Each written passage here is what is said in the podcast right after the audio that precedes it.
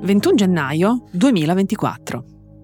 Si dà notizia sui giornali di Marco, nome di fantasia di un uomo trans che nel suo percorso di affermazione di genere e dopo aver ottenuto anche la rettifica dei documenti al maschile, scopre di essere al quinto mese di gravidanza, proprio mentre sta per sottoporsi a un'isterectomia, cioè alla rimozione dell'utero. Stiamo parlando di una persona a cui è stato assegnato il sesso biologico femminile alla nascita, che quindi è nata con utero e ovaie. È un caso piuttosto eccezionale per l'Italia, che pone una serie di questioni etiche, mediche e pratiche molto complesse. Come sempre, molto meno complesso è il tipo di commenti che la notizia ha provocato. Risate, indignazione, richiami al lasciare fuori i bambini da tutto questo.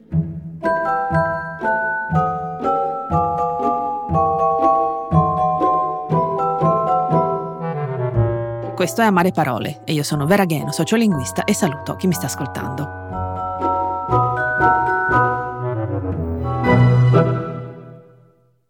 Parliamo prima di tutto del solito tema, il linguaggio usato dai giornali per descrivere il caso.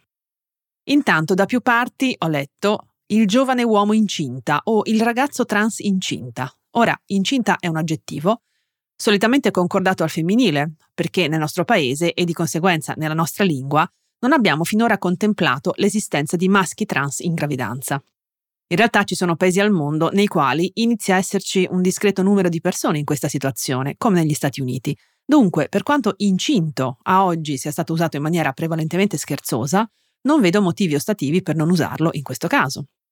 Marco, il giovane transgender incinto o gravido oppure in gravidanza. Chiamiamo le cose e le persone con il loro nome. La seconda questione riguarda una cosa che viene scritta e detta sempre e che oggi viene considerata imprecisa, che una persona che decide di fare un percorso di affermazione del genere e non per forza di transizione, questa la spiego tra un attimo, soffra di disforia di genere, come se fosse una malattia, una patologia. Disforia, dal greco disferein, vuol dire stato d'animo di oppressione angosciosa e di tristezza. E indubbiamente essere una persona trans, la cui identità di genere quindi diverge dal sesso biologico assegnato alla nascita, può essere fonte di angoscia, ma non tanto per la cosa in sé. Cioè, una persona trans non è triste perché è trans, bensì perché la nostra è una società che non riesce a tenere in considerazione le persone transgender, a garantire loro una vita completa, dignitosa, realizzata come a una persona cis, cisgender. Viviamo in un mondo fortemente, direi anche inutilmente, binarizzato, nel quale una persona che si trova fuori dal binarismo di genere subisce quotidianamente piccole e grandi angherie, di solito completamente inutili. E allora diciamolo, che più che il fatto di essere trans, il vero problema è avere a che fare con una società transfobica. Dopodiché, a oggi, occorre avere una cosiddetta diagnosi di disforia per poter intraprendere un percorso di affermazione del genere. Per questo la definizione ricorre così spesso. E non a caso una delle richieste della comunità trans è quella di demedicalizzare il lessico che la riguarda. Non è una malattia, è una caratteristica dell'essere umano. E il fatto di essere minoritaria non dovrebbe implicare che sia una patologia. Il giovane autore Alec Trenta ha scritto un bellissimo graphic novel o romanzo a fumetti dal titolo Barba, storia di come sono nato due volte, uscito nel 2022 per la terza vi si racconta la storia di una persona che nasce bambina, ma che sin dalla più tenera età sapeva di non esserlo, voleva essere un bambino. Nel suo caso, la fortuna è stata una madre che con molta comprensione e delicatezza l'ha consigliato una volta adolescente ad andare da uno psicologo. Ed è fulminante la prima scena che viene raccontata. All'incontro con lo psicologo, il protagonista del graphic novel, Alex, manifesta preoccupazione per essere una persona trans, lo vive come un problema. Ho un problema, probabilmente sono trans. Lo psicologo gli risponde che allora, prima di tutto, si sarebbero occupati di fare sparire il senso di colpa. Non è una colpa essere una persona trans. Per quanto mi riguarda, la colpa, lo ripeto ancora una volta, è della società che non accoglie questa persona con le sue caratteristiche. Consiglio di leggere il lavoro di Trenta almeno per due motivi perché spiega con molta lievità cosa voglia dire essere una persona trans, ma anche perché mostra quanto sia precoce la scoperta di esserlo, al di là dei molti soggetti che in questo paese pensano che il genere non sia un argomento adatto ai e alle più giovani, o che pensano che parlarne possa far diventare transgender una persona. Al massimo, discutere dell'identità di genere può aiutare le persone a farsi più domande, ad avere magari più consapevolezza di sé. Tornando alle nostre notizie, ho accennato che sarebbe più preciso parlare di percorso di affermazione di genere, non di transizione. Questo perché non è detto che si tratti di un uomo che vuole diventare donna o di una donna che vuole diventare uomo, no? Qui si mantiene la prospettiva binaria. Si tratta di una persona che non si riconosce nel sesso biologico assegnatole alla nascita e vuole affermare il genere che si sente, in cui si riconosce. Ahimè, ancora nell'edizione 2023 dello Zingarelli leggo, a transizione di genere, percorso di adeguamento del proprio genere biologico maschile o femminile in cui non ci si identifica a quello opposto, che può comportare interventi sia chirurgici sia di terapia ormonale e psicologica. Come leggiamo, la logica qui è ancora binaria, dimorfica, eppure le identità di genere sono ben più di due e non è detto che il percorso di affermazione finisca mai, o che finisca in una direzione precisa. In ogni caso, anche il dizionario ci mostra quanto dobbiamo ancora affinare le nostre conoscenze e competenze in questo campo. La notizia in sé offre molti spunti di riflessione. Il focus è la questione pratica, come scrivono alcuni quotidiani, non è previsto, per esempio, che un uomo possa essere ricoverato in ginecologia. Ma del resto, occorre che ricordiamo più latamente quanta poca preparazione ci sia sul tema della cura medica dei corpi trans. Spesso sono le stesse persone trans a dover guidare il ginecologo, la ginecologa, l'andrologo, l'androloga nella visita, perché molti di loro, stando alle loro parole, non sanno cosa fare. Fin qui capisco anche la notiziabilità dell'evento. Essendo qualcosa di eccezionale per l'Italia, il caso di Marco porta interrogativi nuovi. Di nuovo, forse la logica dimorfica non basta più nemmeno per i reparti degli ospedali. Come ho già detto altrove, il binarismo di genere pervade una miriade di aspetti della nostra vita, rendendo la nostra società difficile da vivere nel quotidiano per chi non è conforme alla norma. Tra le righe, in molti commenti, ho letto il pensiero se l'è cercata, poteva stare più attento, ma anche come ha fatto. Intanto vorrei che si evitassero situazioni di vittimizzazione secondaria, dato che la questione è già complicata di suo. Quante sono le persone che rimangono involontariamente incinte e non per forza per dolo? Una gravidanza in attesa a volte accade anche prendendo tutte le precauzioni del caso, a persone cis come a persone trans. Non sappiamo cosa sia successo qui, ma non è nemmeno così strano che una persona in gravidanza non se ne accorga per molti mesi, soprattutto se non ha un ciclo regolare o se la sua scomparsa potrebbe venire giustificata da altri motivi, come ad esempio un trattamento ormonale. In un articolo dedicato al caso ho letto questa frase. La gravidanza, nonostante la fase avanzatissima della transizione, sarebbe soltanto il frutto di un rapporto volontario con un uomo, il passo indietro di un momento. Perché si parla di passo indietro? Rispetto a cosa? Il concetto sotteso è che un uomo trans non possa che essere attratto dalle donne, cioè sia eterosessuale. Chi ha scritto l'articolo non ha contemplato la possibilità che il protagonista della vicenda, indipendentemente dal suo genere, possa semplicemente essere attratto dai maschi. Gli piacevano i maschi prima, gli piacciono i maschi a valle del suo percorso di affermazione. Occorre ribadire che identità di genere e orientamento sesso-affettivo sono due dimensioni indipendenti e che la nostra abitudine di chiamare eterosessuali o omosessuali le persone non riproduce la complessità del reale. Per questo, come ho già accennato in un'altra puntata, c'è chi parla di androsessualità e ginosessualità, in riferimento all'attrazione che un soggetto prova per persone con manifestazioni di identità di genere maschile o femminile slegando in questo modo il fattore dell'attrazione da quello del proprio genere. Dunque, bene, Marco è androsessuale, non ha fatto nessun passo indietro. Josephine Iole Signorelli, conosciuta come Fumetti Brutti, ha scritto in un articolo comparso su Repubblica il 22 gennaio 2024. Non stiamo parlando qui di maternità, ma di paternità o al massimo di genitorialità. Non sappiamo nemmeno se Marco voglia o meno interrompere la gravidanza. E ancora, il fatto che lui sia stato fecondato da un uomo non significa, come ho letto da qualche parte, che abbia avuto dei ripensamenti riguardo al suo percorso. Lui, nonostante la situazione, è e rimane un ragazzo transgender. Può essere etero, gay o bisex. E se lo specifico è perché noto che temi come l'identità di genere e sessualità vengono ancora non compresi appieno. Corpi transgender, come tutti gli altri corpi, se non hanno fatto interventi di rimozione di testicoli o utere ovaie, possono procreare. Ho imparato leggendo e informandomi che nel caso si voglia diventare genitori, la cura ormonale sostitutiva deve prima essere interrotta e poi bisogna monitorare la situazione. Apro una parentesi, occorre anche interrompere l'assunzione della pillola anticoncezionale e monitorare la situazione, quindi non è qualcosa che tocca solo le persone transgender. Riprendo a leggere, ma il caso di Marco fa scoprire quanto le strutture, come la società stessa, siano impreparate alle vite transgender, non previste. È una situazione che svela come la società non preveda i corpi transgender. Praticamente è come non esistere, senza leggi che ci tutelino concretamente o diritti. Vi immaginate quanto può essere stressante vivere così? Ve lo dico io. Scrivo in prima persona in qualità di donna transgender. e racconta fumetti brutti. Ho iniziato il mio percorso di transizione a 18 anni. Nel 2014 ho fatto l'operazione per cambiare sesso, ma per poter avere il cambio di documenti a quei tempi la legge costringeva i corpi transgender alla sterilizzazione.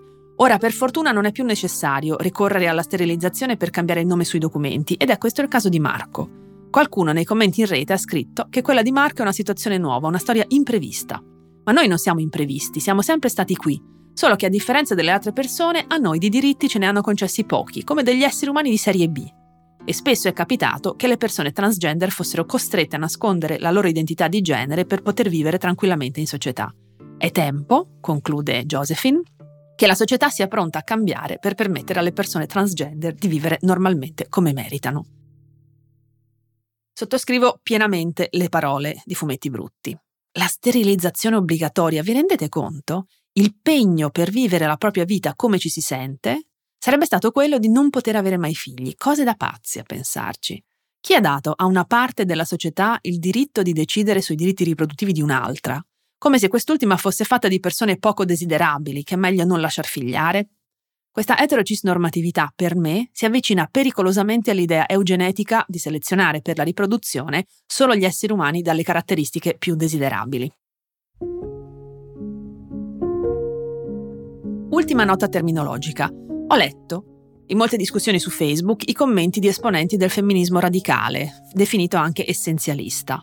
Persone che continuano a chiamare Marco al femminile perché se è incinta allora è una donna, persone che definiscono Marco confuso perché nonostante la transizione ha continuato a fare sesso con uomini, persone che incolpano i medici perché non hanno avvisato Marco del rischio di una gravidanza.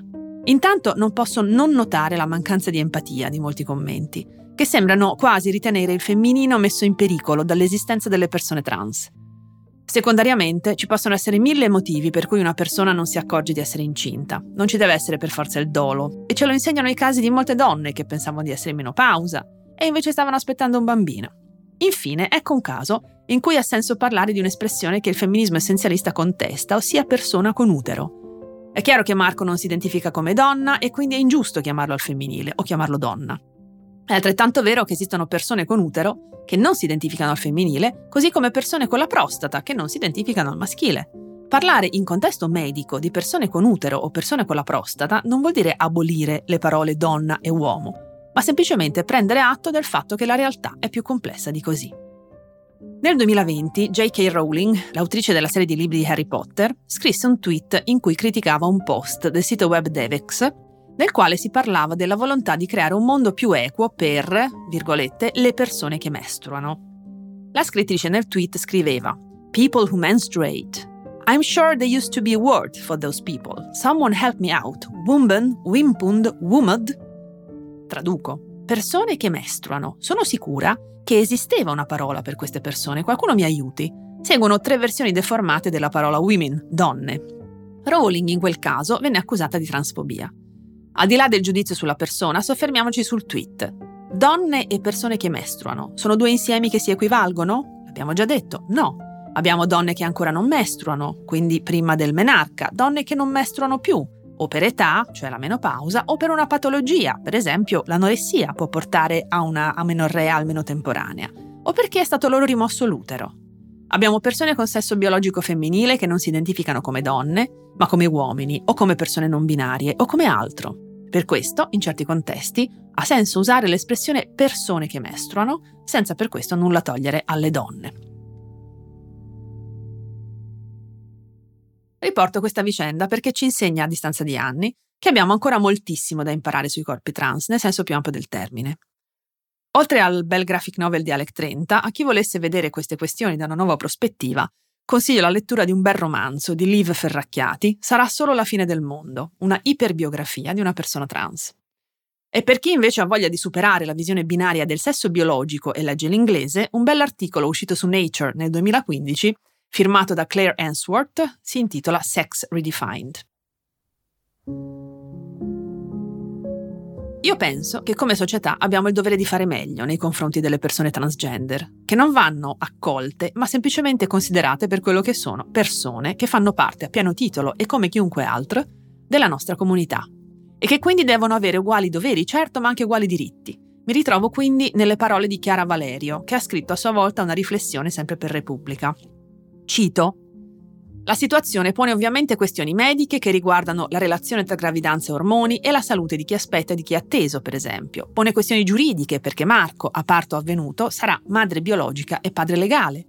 Pone questioni politiche perché siamo un paese dove i cittadini e le cittadine italiani, omosessuali e transgender, hanno tutti i doveri ma non tutti i diritti, nel quale la GPA ha rischiato di essere dichiarata reato universale nel quale i bambini e le bambine nate da coppie omogenitoriali possono perdere improvvisamente o hanno già perso un genitore e due nonni e dover affrontare un percorso giuridico per riacquisirli. Mi chiedo pure quale enorme questione rappresenti Marco per le associazioni pro vita, i cui cartelloni urlano, per esempio, basta confondere l'identità sessuale dei bambini nelle scuole, stop gender e carriera alias, system error.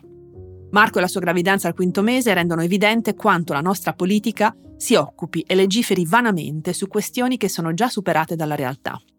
E che in fondo lo sono sempre state, perché i corpi umani fanno ciò che vogliono, oltre qualsiasi legislazione, ideologia, intenzione, temperie politica. Come sempre, amo le parole e il tono di Chiara Valerio. E proprio in questi giorni ho ricevuto un'email all'indirizzo amareparole-ilpost.it mi sento di condividerla con chi mi ascolta, ringraziando tantissimo la persona che me l'ha inviata. E questo è il testo. Sono la mamma di un ragazzo transgender di 18 anni. Le scrivo prendendo spunto dalla notizia comparsa su Repubblica il 21 gennaio 2024 dal titolo I tormenti di Marco in attesa di un bimbo, i medici nessun presupposto per abortire che riportava la storia di un ragazzo trans romano che ha scoperto casualmente di essere in gravidanza nel momento in cui stava per sottoporsi a isterectomia. Si tratterebbe del primo caso in Italia. La sorpresa, e oserei dire quasi lo shock, con cui è stata appresa tale notizia da alcune testate giornalistiche come da alcuni politici, accompagnata spesso da commenti a dir poco indelicati, è a mio parere sintomo di come le persone transgender e i loro corpi siano ancora considerati nel nostro paese come degli imprevisti, dei fenomeni inattesi. Mi chiedo e le chiedo, è per tale ragione che non riusciamo a trovare le parole giuste per descrivere le vite di queste persone? Perché appunto continuano a essere considerate degli imprevisti. Spesso mancano addirittura le basi e per esempio vengono utilizzati erroneamente uomo transgender o donna transgender, facendo riferimento al genere di nascita e non al genere di elezione, oppure trans e transgender utilizzati come sostantivi anziché aggettivi. Ma forse mettendoci un po' di impegno, informandosi sul percorso che compiono queste persone e sul linguaggio più rispettoso da utilizzare per descriverlo, non è che riusciremmo a rendere meno impreviste queste vite? Le parole plasmano la realtà in cui viviamo Ce lo ricorda spesso lei con questo podcast e con i suoi libri. E a mio parere chi fa informazione avrebbe il dovere di formarsi su questi temi e sul linguaggio più rispettoso e inclusivo con cui parlarne. Non si tratta di politicamente corretto, ma di cercare di costruire una società migliore in cui tutte le diversità vi possono abitare e possono essere riconosciute, narrate e legittimate.